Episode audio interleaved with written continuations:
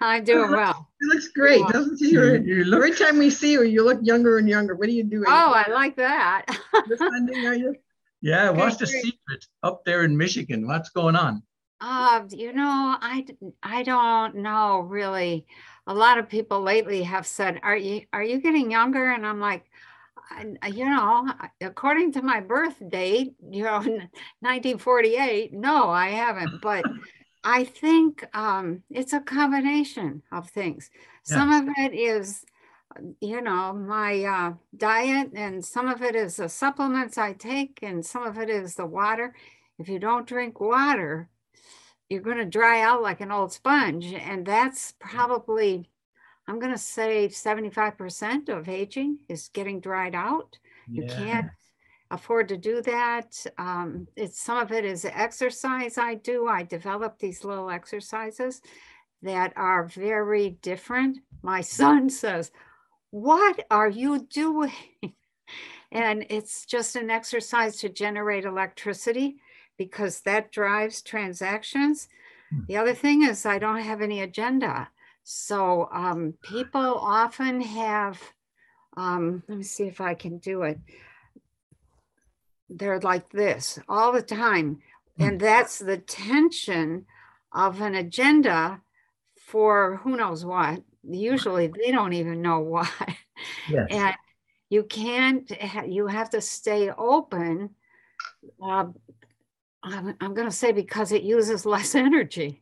Yeah. And so then you have more energy. And, but I think the exercises that I do are the secret. So I started years ago with these little exercises um, with Edgar Cayce. I read a thing on Edgar Cayce, um, like one line in a book that thick. And the one line was um, every morning, you know, to have better eyesight, look up all, you know, put your eyes up as far as you can, look right as far as you can, Mhm. down, you know, put your eyes down, Yeah. and then left and just keep going around, you know, a few times. I don't remember how many times he said, but I started doing that. And then it became exaggerated, you know. And then what I discovered was that the twisting of the spine, when you're doing that, Yeah. that and my my legs are folded Indian style, so my hip girdle is going back and forth like this, and my neck is going back. That generates electricity. Interesting. So a lot of electricity Mhm. and it allows you to walk and bend and stoop and squat, all the things you used to do when you were 10 years old and didn't even give a thought to it.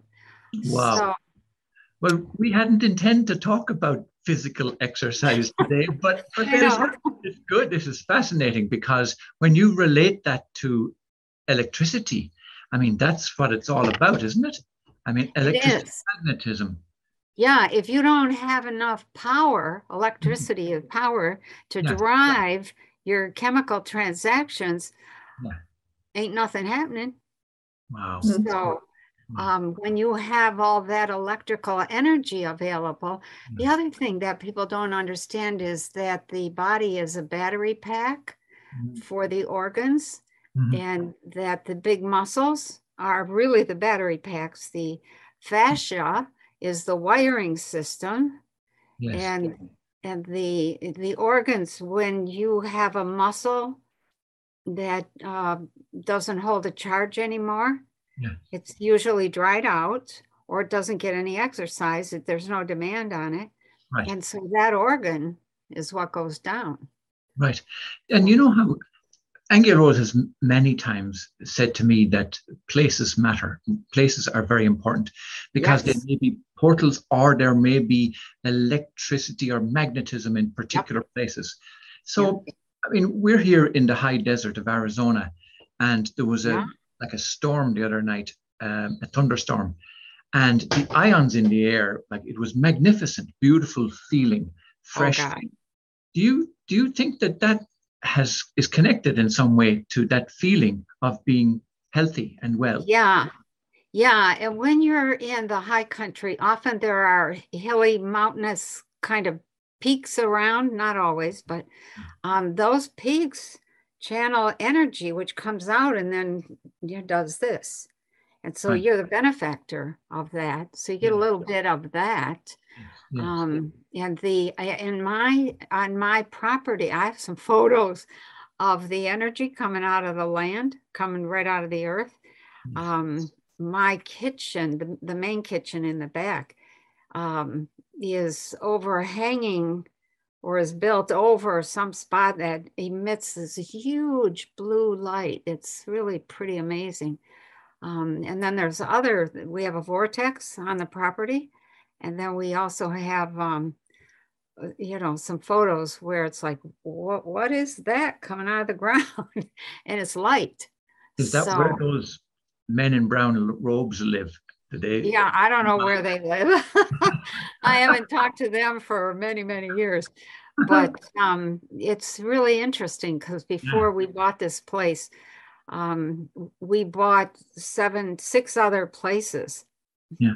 Damn, I got a hair in my mouth. and um, every single one of those deals, we had even put money down, um, got approved by the bank, Yeah. uh, got right to the closing. We got uh, of those deals, all six of them, um, one after another, even after we had been approved for the mortgage, got right to the closing um, and discovered something that's either we or the bank said that's a no go. You know, Oh. one place was um, Yeah. um, it had it had just really screwy electricity. We did not know about the history of that. Another place we didn't know when we bought it that the water had been condemned. So we found that out at the closing and said, no, Mhm. sorry. Um, you another like one, the bank. Like you're being guided all the way. Like you're. Not only that, before we started trying to buy any of those, I had a dream that we were going to buy a house on the corner of 32nd Street. And I had a picture of the house and, you know, all the stuff, Van Gale, that you do, you know, the pictures, the feeling, the ceilings, you know, et cetera, et cetera. Yeah. Um, and son of a gun, we were over across the state. I had never even been over here. And um, guess where we are? We're on Hmm. this country road called 88th Avenue. It sounds really classy, but it's nothing but farm. And there's an unused, unbuilt road that is called 32nd Street. Well, now, isn't that amazing? Yeah. And Yeah. we did not know that when we finally Yeah. bought this place. Wow. You know? Yeah. So- And Gail Rose often talks about the importance of feeling a place, you know, Yeah. being, being tuned into it. And uh, in fact, that's what led. I complain about my place. Well, that's what led us to Chaco Canyon, for example, because she kept Yeah. saying, I have to go there because I have to feel it. I have to feel it. Yep. And so you're obviously picking up the, the guidance, the intuition. Yeah.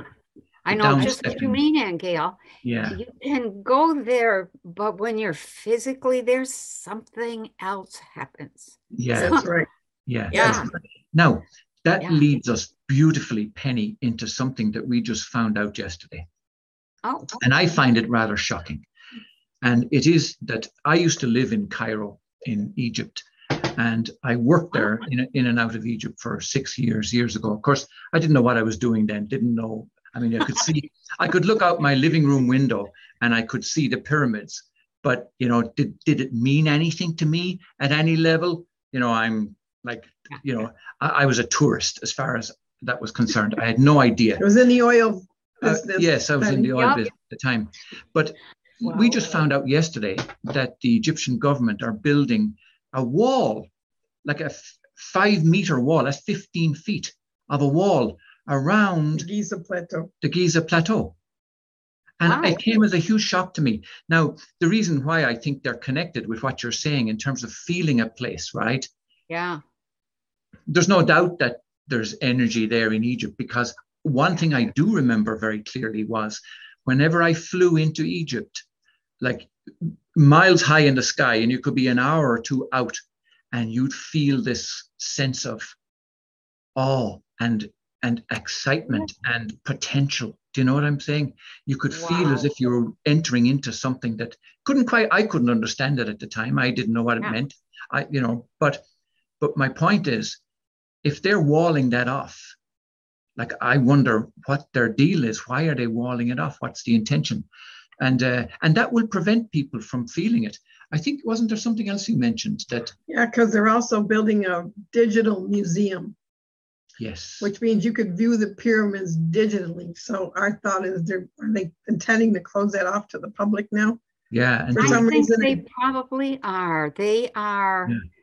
Um, there are some things that have been discovered underneath the Sphinx, and um, I have had this perception for a while that they are, uh, how do I say, itching, Yeah. itching to get in there and not have to Yeah. be dealing, working around the public or worrying about the public finding out what they're doing. So the the wall, if it's not a see-through wall, No. would be not. very effective. yeah, yeah. It's a- looks like a big concrete wall. It's it's concrete up so high, and then uh, maybe four meters of concrete, and then the last bit is fencing. So like it's five meters in total, Wow. and it's going it's covering a wide perimeter, like so people won't be able to get into it from a long way around. You know, Wow. there'll be one entrance in for the public, and uh, If they allow the public in. yeah, I, I'm finding it very curious because there's no doubt in terms of the feeling from places and the energetic, I mean, the energetic alignment of those pyramids in the first place, as you well know, I mean, is amazing. And they were set there for a particular reason. So Yeah. what would what would be the agenda in doing something like that? I can think? think of at least a couple, you know. One Yeah. thing would be to experiment scientifically without having anybody pick up on what they're doing. Another thing would be to excavate. Right. Um, the excavation would be, um, I, they probably have discovered some more of the tablets that Right. they have already, you know, hauled out of there. Yeah. Um, I don't know that they took everything out, but they took some things out. Maybe they want to get the rest. Mhm. Um, they also may have discovered there's an old story. I don't know where I read this. It's been a while, but that the um, that the underneath the pyramid was a city that people went to during the last big um, nova um, disruption yes. and flood. And Yeah. that, and maybe they're gonna try and fix that up so they got somewhere to run to in the Right. next one. Yeah, So, yeah, yeah. yeah, Interesting. Well, yeah, you know, speaking about intuition, you know, you're you're guiding us intuitively to ask these questions because another thing that we were inquiring about over the last little while is supernova. In fact, Micronova. micronova. Yeah, we're yeah, we're publishing. micro. Very we're good, Anne and Gail. That's right. No, thank you for for uh, correcting me there. We're publishing a book for a man who's he's in his 80s and he's very very clued in as to what's going on. about him. Remember you wanted them to read. Yeah, I started reading his book. He Right. sent it. He sent Alan it in. Hart. Yeah, yeah. Now, for a man that age, he's very clear-headed. You know, very mentally astute. There's no question about it, and very psychologically and and um, gosh, He, he just wrote another one that he wants us to publish called "The Train Has Left the Tracks." oh, oh the train is on the tracks. Oh, the train is on. there? Oh, I guess that makes a big difference. It does make a big difference. a little it- bit.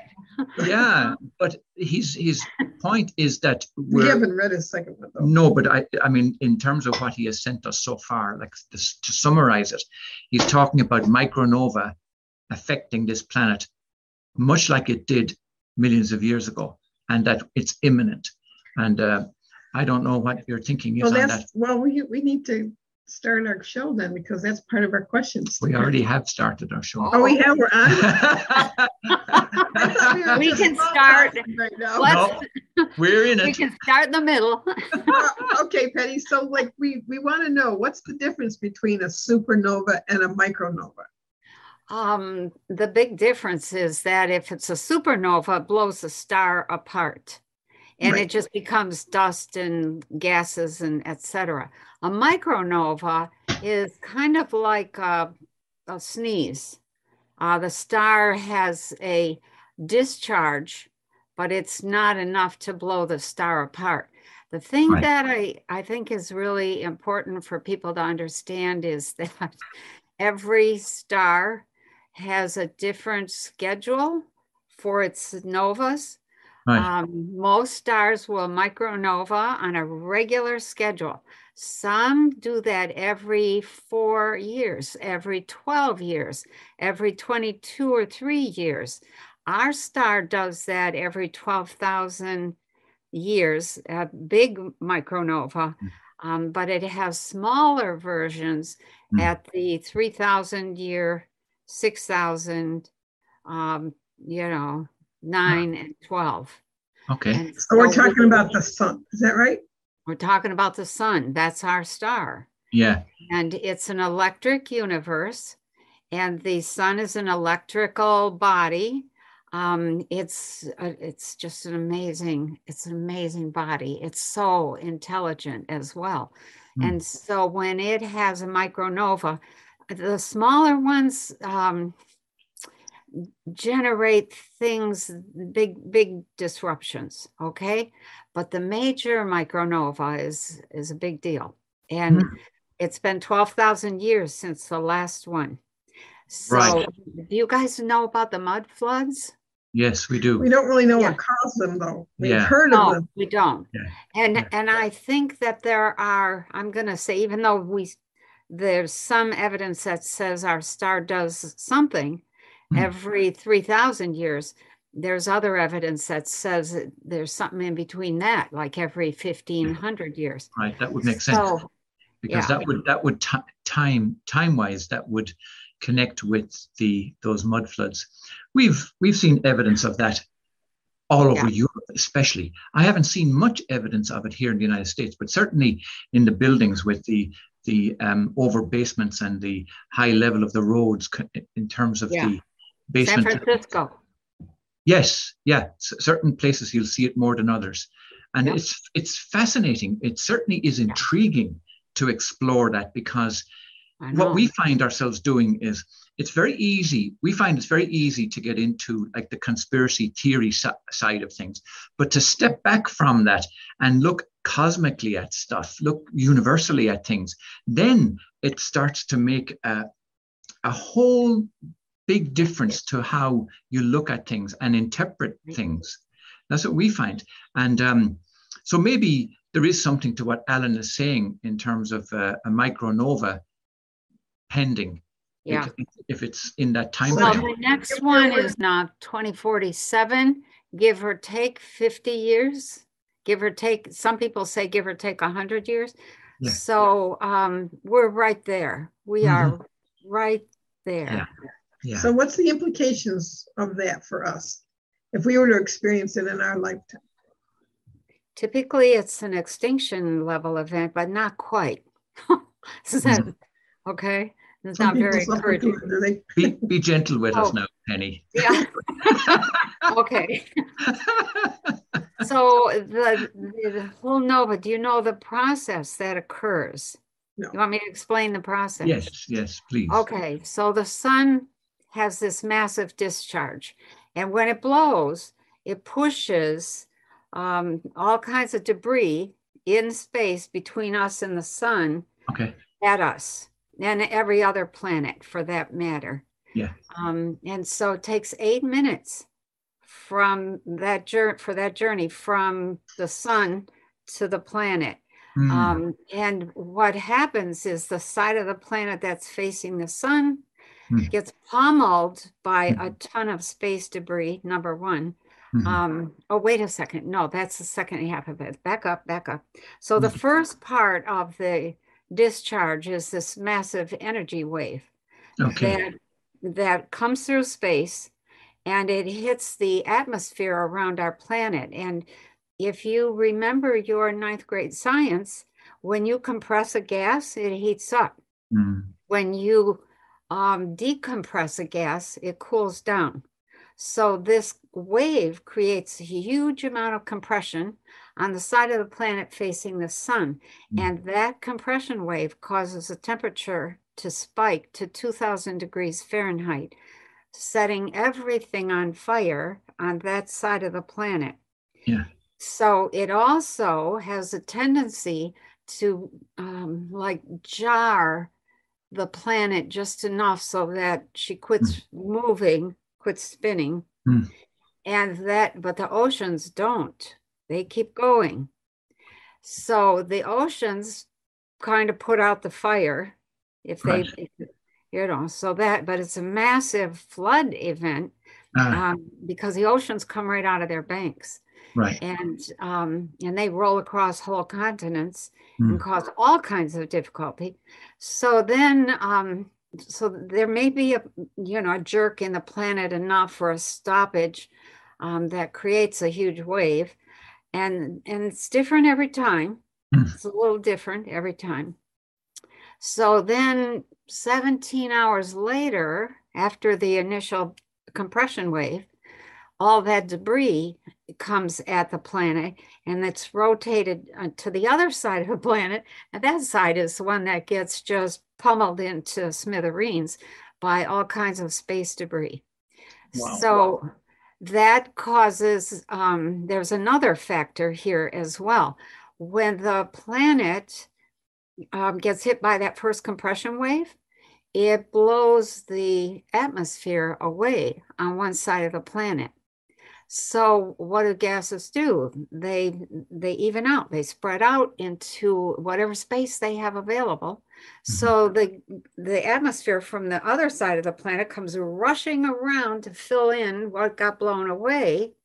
And that creates not only 200 mile an hour winds, but it causes massive decompression and that chills the planet.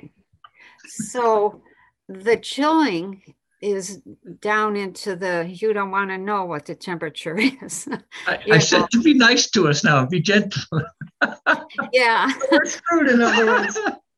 Okay. So it's down. So that's how all those animals got frozen up in the Yeah. north. Yes, makes sense. Yeah. There's whole islands composed of nothing but animal parts and tree bit parts and bushes and rocks and things like that, that all piled up for some reason in one spot Yeah. um, up in the north. So, um, so let's now let's go back to the initial compression wave. Let's say that that hits on the ocean. It doesn't hit land. Okay. So what that does, because of the heat, it immediately vaporizes like the top 400 feet or meters of the ocean. And all of that becomes water vapor. So now 400, 500 meters or feet, I'm not sure what it is, um, is up in the air and that's going to come down and it's coming down in a, on a planet that has cooled to an extraordinary degree. And you get, I forget, I think it's 400 feet of water or what meters, whatever it is. I should look in my book because it's all in there. Um, that creates 19,000 feet of snow that snows all the way down to Missouri in the in the northern hemisphere Yeah. and um, and and has lesser amounts of snow um, further south. Mm. And it takes um, about 30 years for the dust around the planet to clear, for the sun to shine again. And um, people have to be ready for that. And old, um, old time uh, civilizations ha- have always brought that knowledge forward Yes. and have said we need to be ready to go underground. And so we have evidence of civilizations that went underground and stayed there for quite a long time. Yeah, yeah. And that's how we survived in the caves. American Indians have several stories. Yes. their emerging. Yes. Yeah, yeah. and so do the um, you know, the people from Mexico. Yeah. Um, the the fifth sun. Right. That's that's called this. Those are once once the sun has a nova, a micronova, Yeah. um, and it sort of gets blotted out by dust for the next 20 or 30 or 40 years. Um, that's called the period of making the new sun. And so I think we're on the sixth sun. Um, this next nova will be the sixth sun, and there's quite a bit of meeting going on with people Mhm. who pay attention to the Right. um, you know, that whole Yeah. uh, cultural thing, and they're preparing. Yes. So, there are other people down in South America that are preparing underground buildings. Um, and I, you know, I've said to people many, many times, yes, I have contact with people from other planets.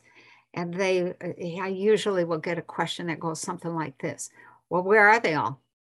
We don't see any evidence of Yeah, them yeah. anywhere. Yeah. And the ones that are still associated with a planet do not live on the planet. And when you ask them why, they will say it's too dangerous. You get Yeah. wiped out regularly. Yeah. And Yeah. so those that are in big ships, big ships. Yeah. I mean, these are massive, thousands, even ten thousands of people on board those big ships, Mm. motherships. Right. They are, they have mapped stars all over the cosmos. They know what the schedules are. Right. Um, I think that's part of the reason they're paying attention to us very carefully Yeah. because they know that that's due, that, Yeah. that micronova is Yeah. due, and they Yeah. want to be of service. Hope you enjoyed that discussion with Penny. Do leave your comments below and we will respond. Thank you very much. You can subscribe on iTunes, Stitcher Radio, and on our website at worldofempowerment.com. Don't miss an episode. Hit the subscribe button now.